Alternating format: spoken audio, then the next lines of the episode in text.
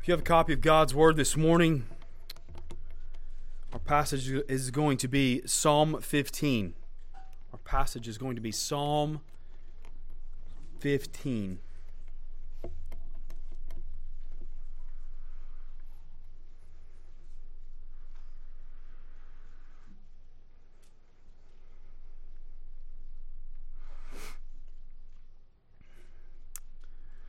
Before we dive in, I would like to pray for us this morning.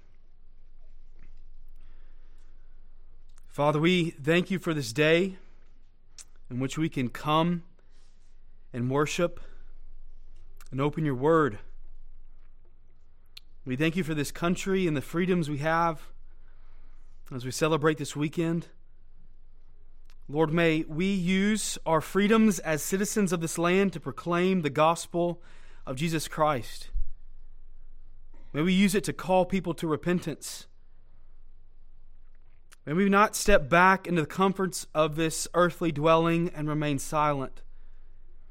Lord, when you have given us in your providence the protections of this nation to use our voice. And so, Lord, may we not be a people who value our earthly citizenship more than our heavenly one. May we recognize that we've been given this earthly citizenship to spread the good news that Jesus saves.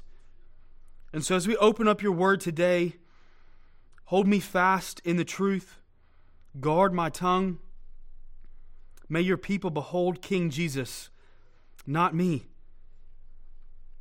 May we be reminded again this morning that in you, O Lord, we lack nothing.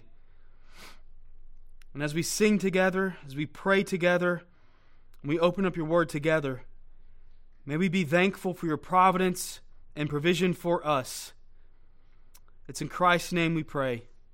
Amen. Psalm 15. Psalm 15. Starting in verse 1. O Lord, who shall so who shall sojourn in your tent? Who shall dwell on your holy hill? He who walks blamelessly and does what is right, and speaks truth in his heart, who does not slander with his tongue, and does no evil to his neighbor, nor takes up a reproach against his friend, in whose eyes a vile person is despised, but who honors those who fear the Lord, who swears to his own hurt and does not change, who does not put out his money at interest, and does not take a bribe against the innocent he who does these things shall never be moved. This is the word of the Lord.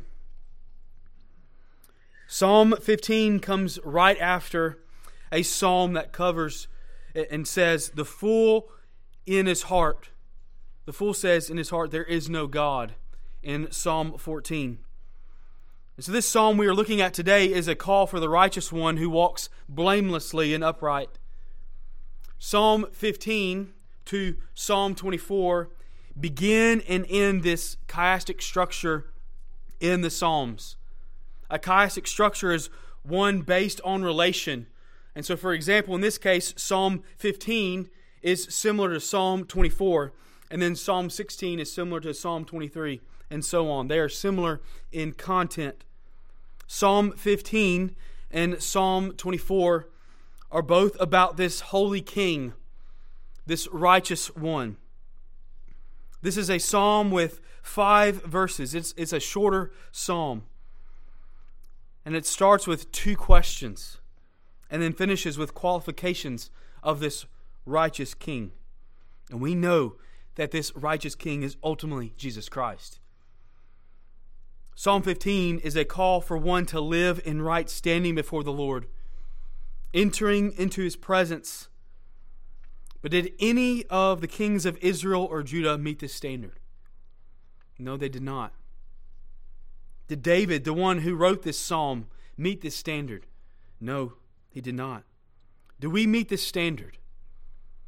Do we meet this standard? No, we do not walk blamelessly on our own accord. We have sinned against God, and one sin has cast us out of his presence. As with, as with many of the Psalms, including this one today, It should not cause us to beat our chest and say, Look at us. But rather, this is a psalm that should cause us to reflect and to examine ourselves before our Lord. And also rejoice in our provision and salvation in Jesus Christ. We can dwell with our God in peace forever because of what Jesus has done. And so, as we walk through this passage this morning, we have two points. Two points as we walk through this passage. The first is who shall enter the Lord's presence? Who shall enter the Lord's presence? And for that, we will look at verse 1. Who shall enter the Lord's presence? And the second point is who is the righteous one? Who is the righteous one? And for that, we'll look at verses 2 through 5. So, to point number one this morning, who shall enter the Lord's presence? Who shall enter the Lord's presence? Let's read verse 1 again. O Lord, who shall sojourn in your tent? Who shall dwell on your holy hill? So, the psalmist here he begins this psalm with two questions. Both of these questions begin with a phrase, Who shall? Who shall? Immediately, this psalm is one that should cause us to reflect upon the holiness of our God. It does not build up to that point. We cannot dodge it. We are immediately struck by it. As the psalmist has written this, the, the phrase, Who shall? It should cause us to look upon all of its readers and hearers and reflect who can do this? Who can do this? Who can enter into his presence? Can anyone? If anyone can enter into his presence, who can remain? Who can remain? Sinful man cannot enter into the Lord's presence on our own. We can look at just a psalm before in Psalm 14 and recognize the state of man before a holy God. Scripture says in verse 3 of Psalm 14 that they have all turned aside. Together they have become corrupt. There is none, there is none who does good, not even one. And the Apostle Paul quotes this verse in Romans chapter 3. So all of humanity, all of humanity is fallen because of sin. No one does good. And so, this phrase, who shall, who shall, should cause all of us to reflect and weep that we cannot enter because of our sinful state. We cannot enter because of our sinful state. As this psalm continues on in verse 1, the phrases sojourn in your tent and dwell on your holy hill are appealing to the minds of Old Testament saints. These would have been phrases that would have been uh, brought these readers back to these events in remembrance. Exodus chapter 33, verse 7 through verse 11 addresses this tent of meeting. And in verse 9 of Exodus chapter 33, scripture says, When, when Moses entered the tent, the pillar of cloud would descend and stand at the entrance of the tent and the Lord would speak with Moses. So, this tent was a temporary dwelling in which the Lord met Moses. In Exodus chapter 19, Moses went up on Mount Sinai, particularly in verse 20 of chapter 19. Scripture says, The Lord came down on Mount Sinai to the top of the mountain, and the Lord called Moses to the top of the mountain, and Moses went up. So, similarly to the tent, one going upon the mount to be in the Lord's presence would have been a temporary thing. As the psalmist is making this appeal of entering the Lord's presence in the tent of meeting and the holy hill, these were temporary dwellings. But the psalmist is pointing to something greater by the use of the words sojourn and dwell. Dwell is not a word used for the temporary, but a word that is lasting. When one dwells, they reside. That is their location, that is their residence. But because of our sin, because of our wickedness, we need to be changed. For us to dwell with the Lord, we need to be changed. Psalm chapter 5, verse 4 says, For you are not a God who delights in wickedness, evil may not dwell with you. Evil may not dwell with you. And so, this language used in Psalm 15 should again cause us to reflect upon our state and our need before the Lord. The holiness of God is offensive to dead men and women who love their sin. Our God is not like the one whom Lieutenant Dan says he made peace with him. God is not the offender. We have sinned. And so this peace is not just out there and we need to go claim it. The point of this psalm is that we are to ascend the hill we are to ascend the hill and we cannot. We are unable because of our sin. And so the question before us remains what sinful man dares to ascend the holy hill of the Lord? Psalm chapter 24, verse 3 says, Who shall ascend the hill of the Lord? And who shall stand in his holy place? So, beloved, who, who shall ascend the hill? Who is worthy to dwell? The Lord Jesus Christ. The Lord Jesus Christ. We see in Psalm chapter 2, verse 6, Scripture says, As for me, I have set my king on Zion, my holy hill.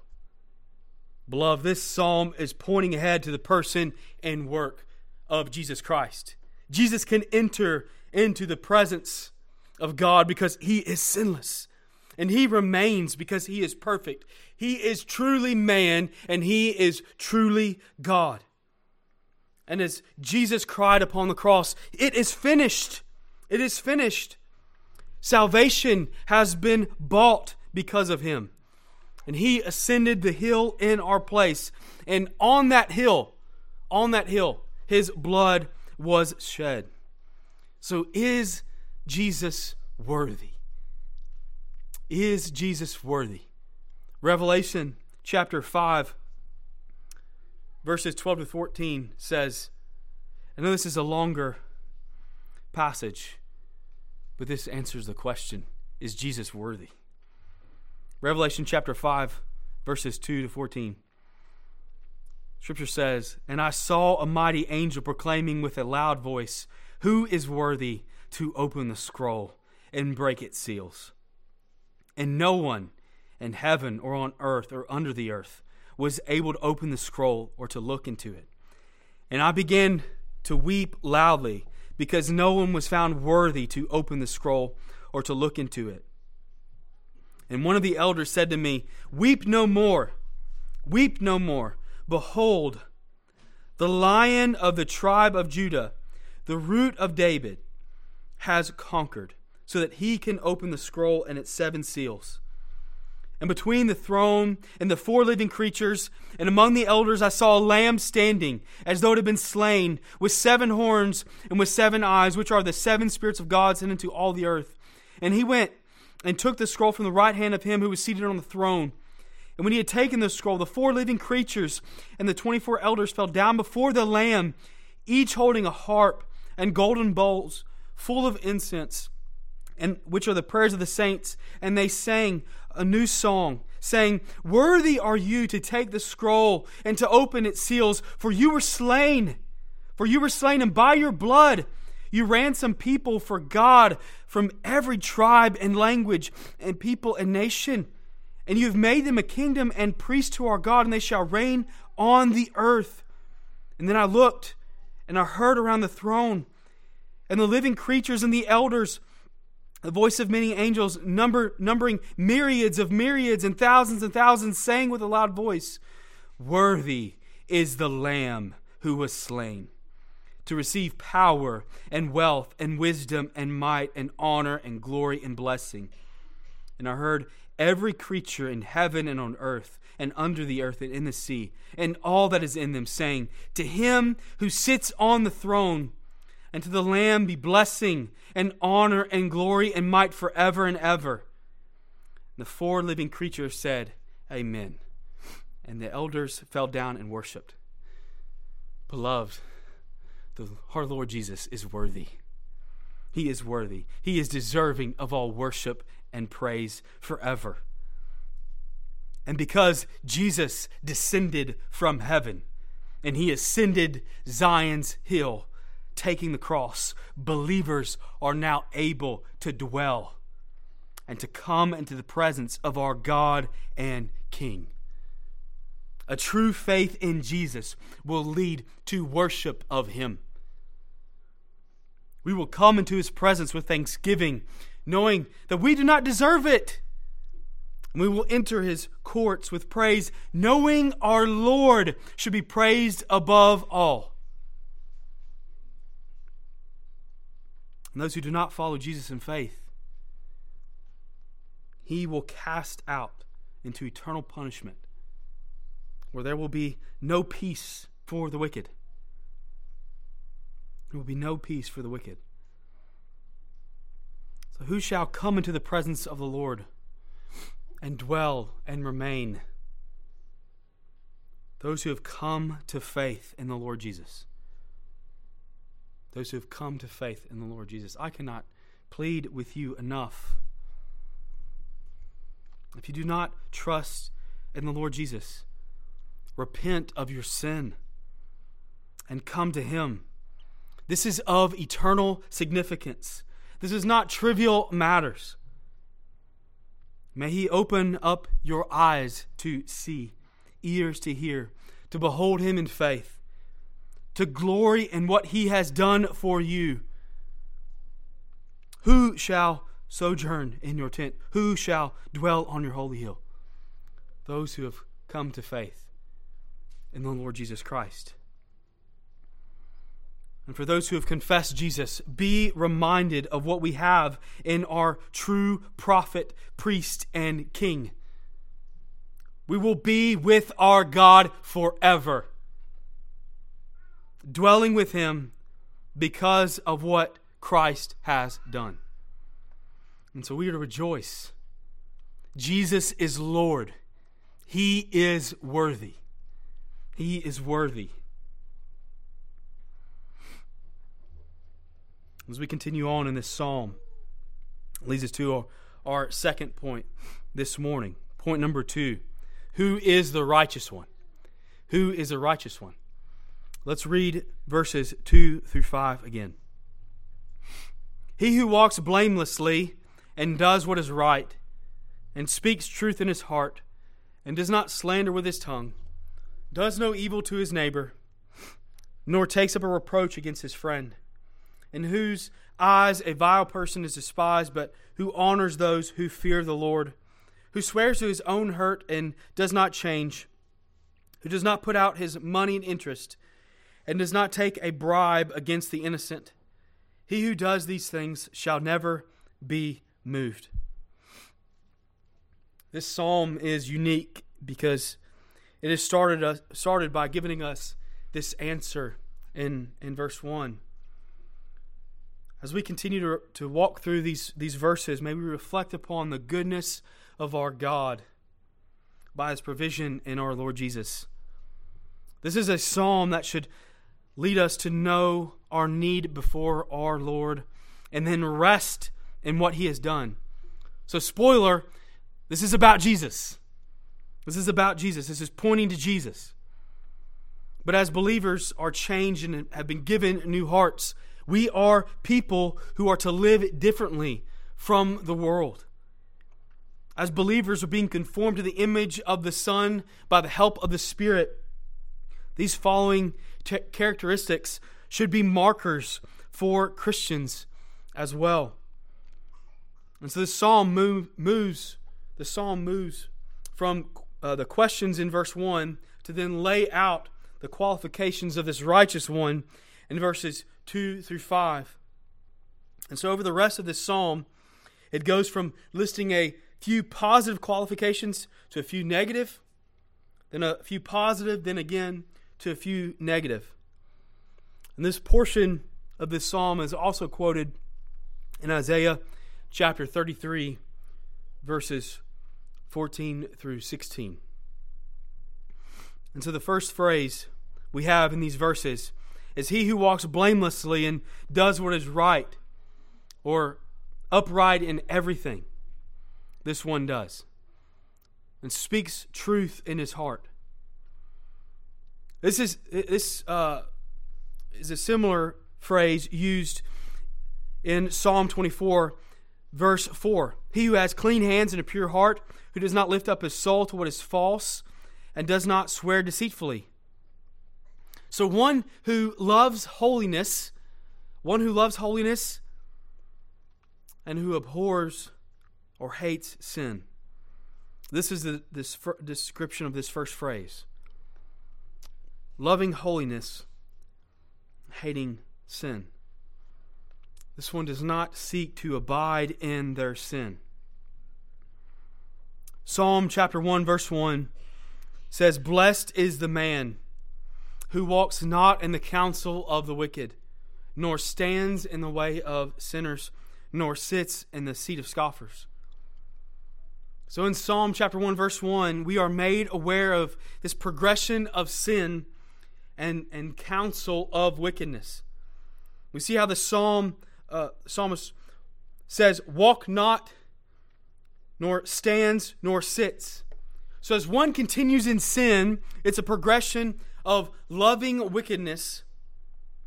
This does not happen overnight, but it, it shows that sin that is not killed can make room in our lives if it goes unchecked. And so this act, this aspect of blameless here in this first phrase is a, is a love, is a love for what is right and hating wickedness, hating evil, not desiring for it to continue to dwell in our hearts. And by the phrase speaking truth in his heart, this is the complete opposite of Psalm chapter 14, verse 1 that says, The fool says in his heart, There is no God. Right? This, this fool has abandoned the truth. But this righteous one has spoken the truth. It is who this person is. They do not desire to lie, but to tell the truth in all respects. This is not someone who lies to gain. It's an, an indictment upon our society that there are people who can have various positions of service and lie, who can bear false witness, and they gain by their lies. It is not an honorable thing for any of us in our places of, of employment if we are if we say we are going to do said work and then we do not follow our word. We should be people of integrity and our yes should be yes and our no should be no. What an overnight change it would be if the church of Jesus Christ would actually follow their word with deed. Since we confess that we value the womb, we follow up in caring for babies and families in foster care, adoptions, pregnancy centers. That's just one example. But this phrase, speaking truth in his heart, is not a matter of convenience, but of conviction. We want to hold fast to the truth no matter the cost. No matter the cost. Even if it means we don't have a seat at the table of cultural acceptance. That is okay because we are people of integrity and we have been approved by the Lord of all creation. And so let us be people with integrity in word and in deed.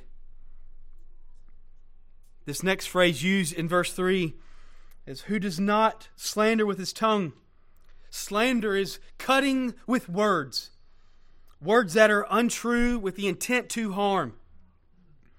Leviticus chapter 19, verse, 6, verse 16 says, You shall not go around as a slanderer among your people. In describing the wicked, the psalmist in Psalm chapter 10, verse, verse 7 says, His mouth is filled with cursing and deceit and oppression. Under his tongue are mischief and iniquity. Many of us are familiar with James chapter 3, which addresses the tongue. And James chapter 3 verse 5 says, "So also the tongue is a small member, yet it boasts of great things." So beloved, slander has no place among the saints.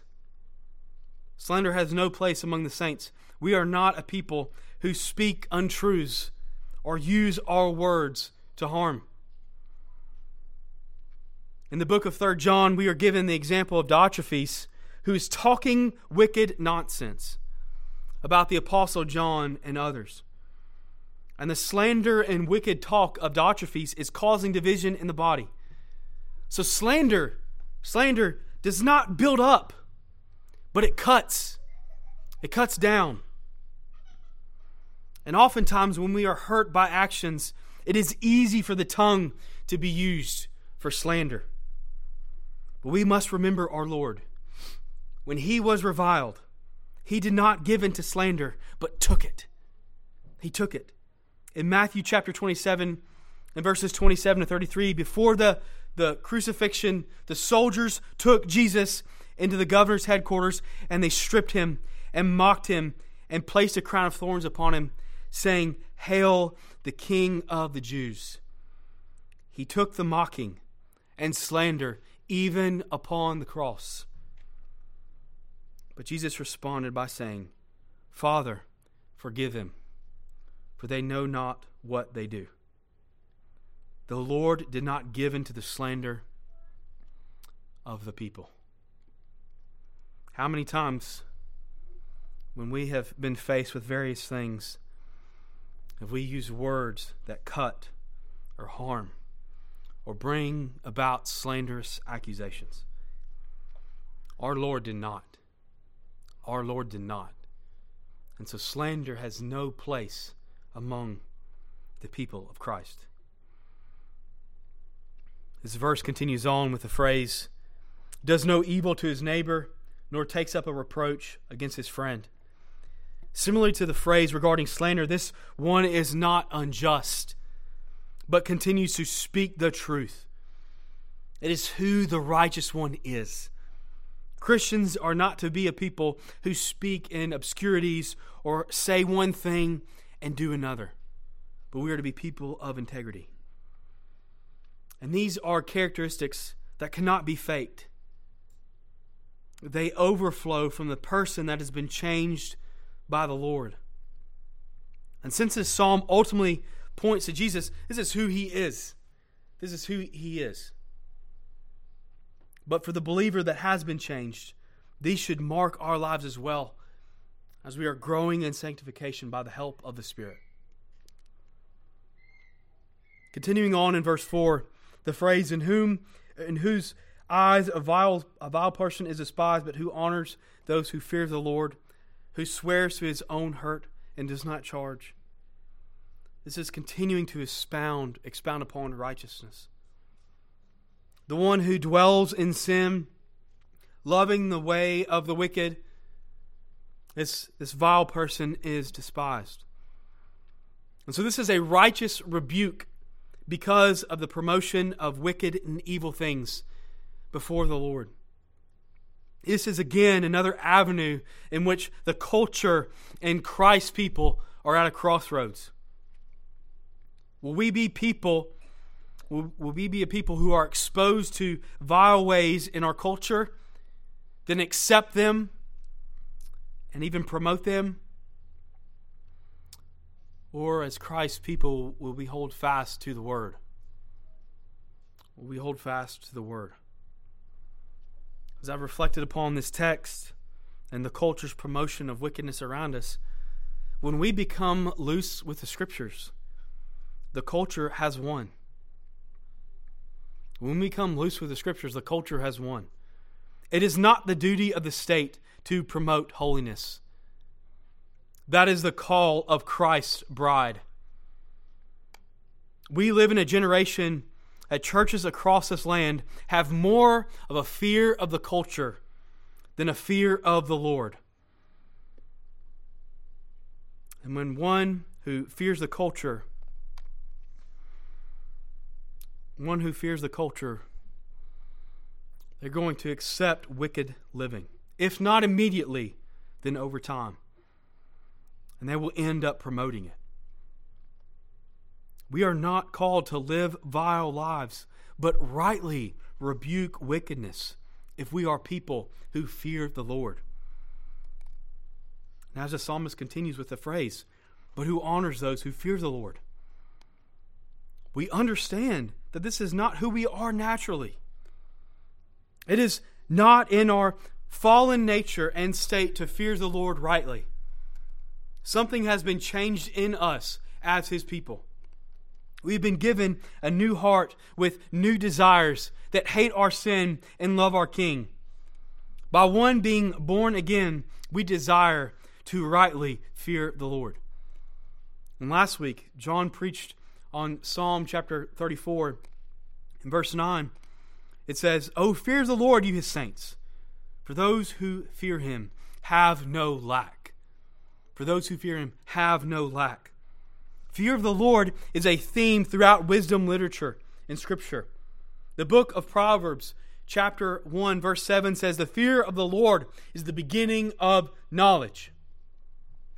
And so for the Christian, it is right for us to fear the Lord, to be in awe of Him, to be in awe of who He is.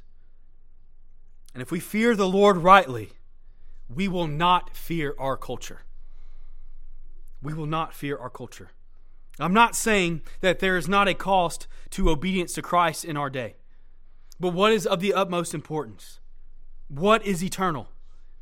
The values of our day are fleeting and frail. But our King and his kingdom is forever. And so our priorities in this life should be reflecting what we confess about Jesus Christ. We are to love our King as we live in a world that is hostile to him. We fear our Lord above all. And continuing on in the psalm by this phrase, swears to his own hurt. This righteous one, simply this righteous one, does not live for his own benefit. He's not living. This righteous one is not living for his own benefit. And so, verse 4 should cause us to rightly check our lenses from which we view the world from time to time. Are we living for God's glory among the nations, resting in his providence and rightly fearing him? Or do we fear our culture? Do we fear our culture? As this psalm concludes in verse 5, this righteous one does not put out his money and interest, nor does this one take a bribe against the innocent. Deuteronomy chapter 23, verse 19 says, You shall not charge interest on loans to your brother and Exodus 23, verse 8 says, You shall not take a uh, you shall you shall take no bribe, for a bribe blinds the clear sighted and subverts the cause of those who are in the right. And what does this summarize for us? This righteous one's convictions are not bought. This one cannot be bought. This one acts with clarity and precision because one is not blinded by a bribe. As we look at Jesus from Matthew chapter 4, Satan says, uh, Satan says to Jesus, All these things I will give to you if you will fall down and worship me. Now, did Jesus give into the temptation of this bribe? No, he did not. He responded by saying, You shall worship the Lord your God, and, and him only shall you serve. So Jesus, being truly man and truly God, did not give into temptation. He did not give into a bribe, but remained faithful in our place. He is the righteous one. And as the, the psalmist concludes with this final phrase, he who does these things shall never be moved. Psalm chapter 10, verse 16 says, The Lord is king forever and ever. His kingdom is forever. And so, as nations rise and fall, his throne remains. He is not moved by the tides of our culture, for he is righteous and he is just. And in his sovereign will and providence, all things, all things will give an account to him. And so as we, we walk through this psalm, we are awestruck. We are met immediately with the holiness of God in verse 1.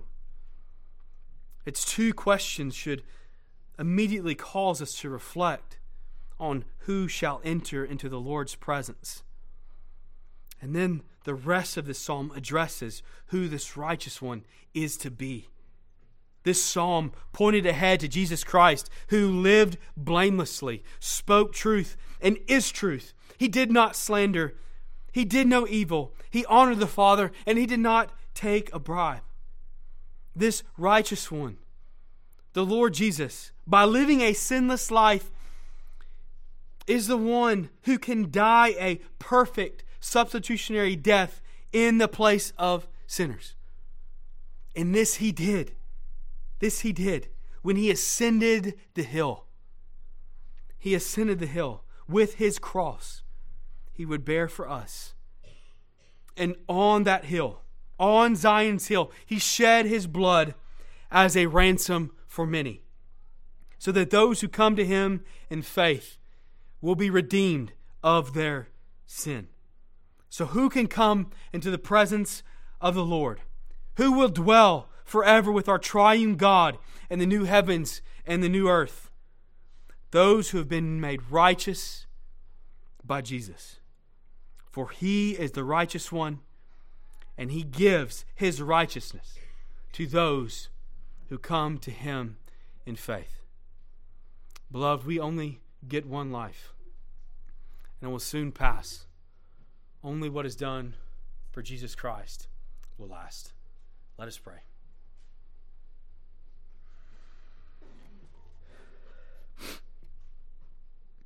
Father,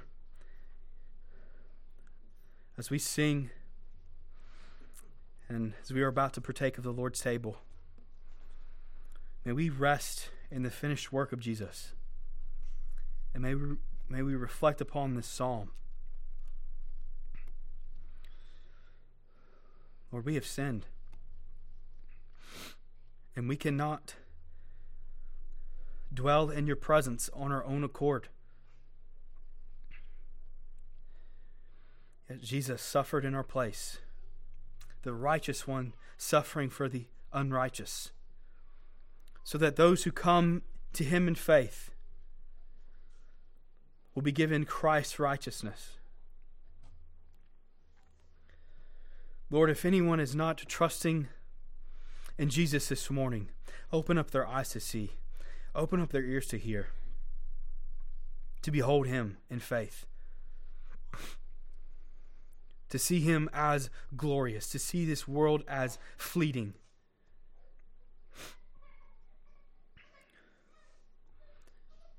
And Lord, for us who believe in Jesus, May the gospel shape the way we live in this world. This is not our home. We are longing. We are longing to dwell with our King forever in the new heavens and new earth. And so, as we leave our gathering this morning, may you strengthen us as we share the gospel in our community and as we support efforts around the globe. Lord, we long to see your churches full. Continue to draw people to yourself for your glory and for the good of your bride. It's in Jesus' name we pray. Amen.